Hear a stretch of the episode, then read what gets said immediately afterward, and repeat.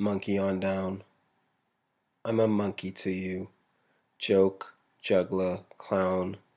Three races as they walk into a bar. Three races as they walk Three into races a bar. As they walk Three races as they walk Three races as they walk into a bar. We're gonna record for we're calling it Write Think Teach, right?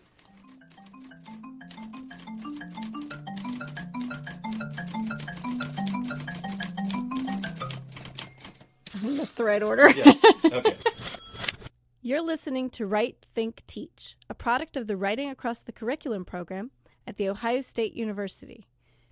You just heard Lou Maraj reading an excerpt from his poem Monkey on Down that won the Academy of American Poets Arthur Renz Prize. Lou is currently a PhD candidate and writing instructor in the Department of English at The Ohio State University. Lou is a poet, scholar, and educator who has thought a lot about this issue.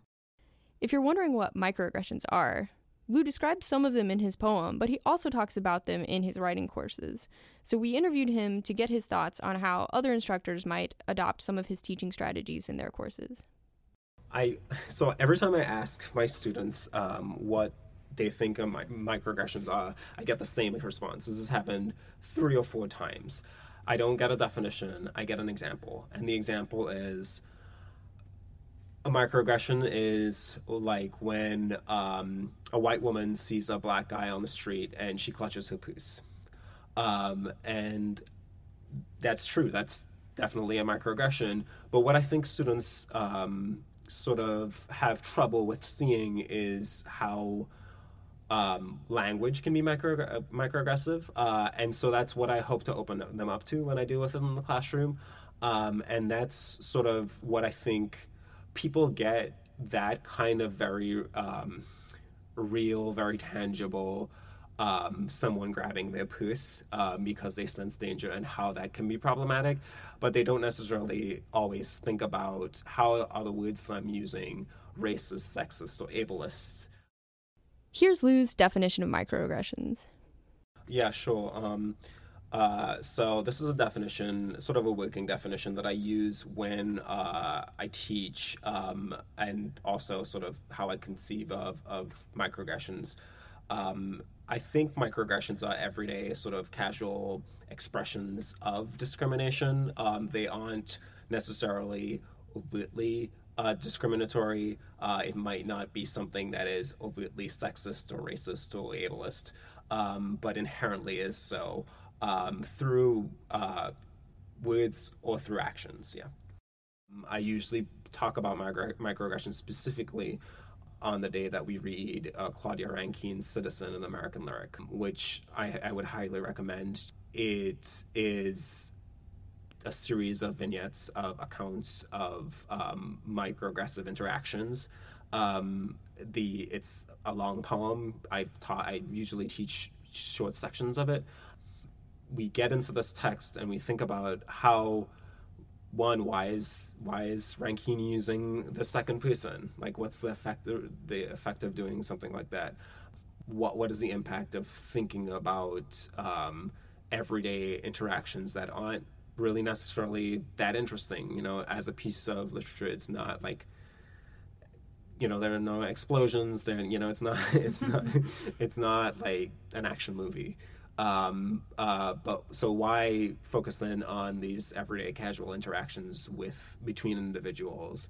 And in doing so, we get to think about how people talking to each other uh, and about each other um, in different ways, and why why language really is powerful we asked Lou what he suggests other instructors might do if they want to introduce the concept of microaggressions in their courses, and here are his ideas. Um, so I always do so in terms of recommendations um, for the classroom. I always do on the second day of class after we get through the syllabus. I, I do a positioning exercise where I have my students um, get students to think about what are systems of power. Like, what do we mean when we think about power? Um, and we break down okay you know there's the church and there's the state etc and then i say okay well who is like what kinds of identities are marginalized by these these powers and what kinds of identities are privileged by these um, powers? And we make a huge list. Um, students are great at coming up with these um, these identity categories, and then I ask them to write a reflection on the ways in which that they fall, which cat, whichever categories they fall into, um, the ways in which they are, you know, they have felt marginalized or they have benefited from priv- privilege, uh, and that's how I start my cl- class off. And in the first few um, few sessions, I really sort of try to rem- remind them of the language of privilege and marginalization, um, and so that it's not necessarily just saying, um, making the move of I, recognize I am privileged because, um, but also thinking about what are the ways in which that we can use privilege to help marginalized people, and what is what are the ways in which marginalized people can have voices or be allowed spaces to have voices.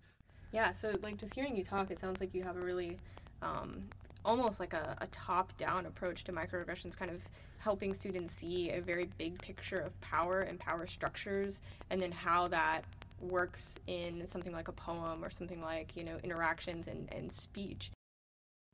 I want students, after we talk about these things, and people after they read my poem, to really sort of think about how these things are operating on a larger scale. The poem actually opens with um, a comparison um, between myself and Barack Obama, specifically because, and this is sort of the impetus for writing the poem. Uh, the question I I was on an online dating site and I came home one day after having a really rough day in the classroom and I open up uh, my inbox and there is just the question Obama question mark um, as a response to, to, my profile, my dating profile. Uh, and so that was why I decided to write this poem. Um, so I had this idea actually with, with this poem to um, print it out, make a make like 150 copies and put, put it into everyone's mailbox in the department. Yeah. Um, that's how I felt when, when I wrote that poem. After I wrote the poem, and I talked to, to some colleagues about doing this, and they all thought this was a great idea. And this was the, the end of a fall semester. Maybe I want to say two years ago. It might have been one year ago. I'm not exactly sure. Um, uh, and I decided not to do that um, because I really wanted to put my name behind it, and I didn't the the concept behind doing that was to just put it out there without a name on it, and I really wanted to own my words and my experiences. Um, so that's that that was the risk in publicizing it and let people letting people know.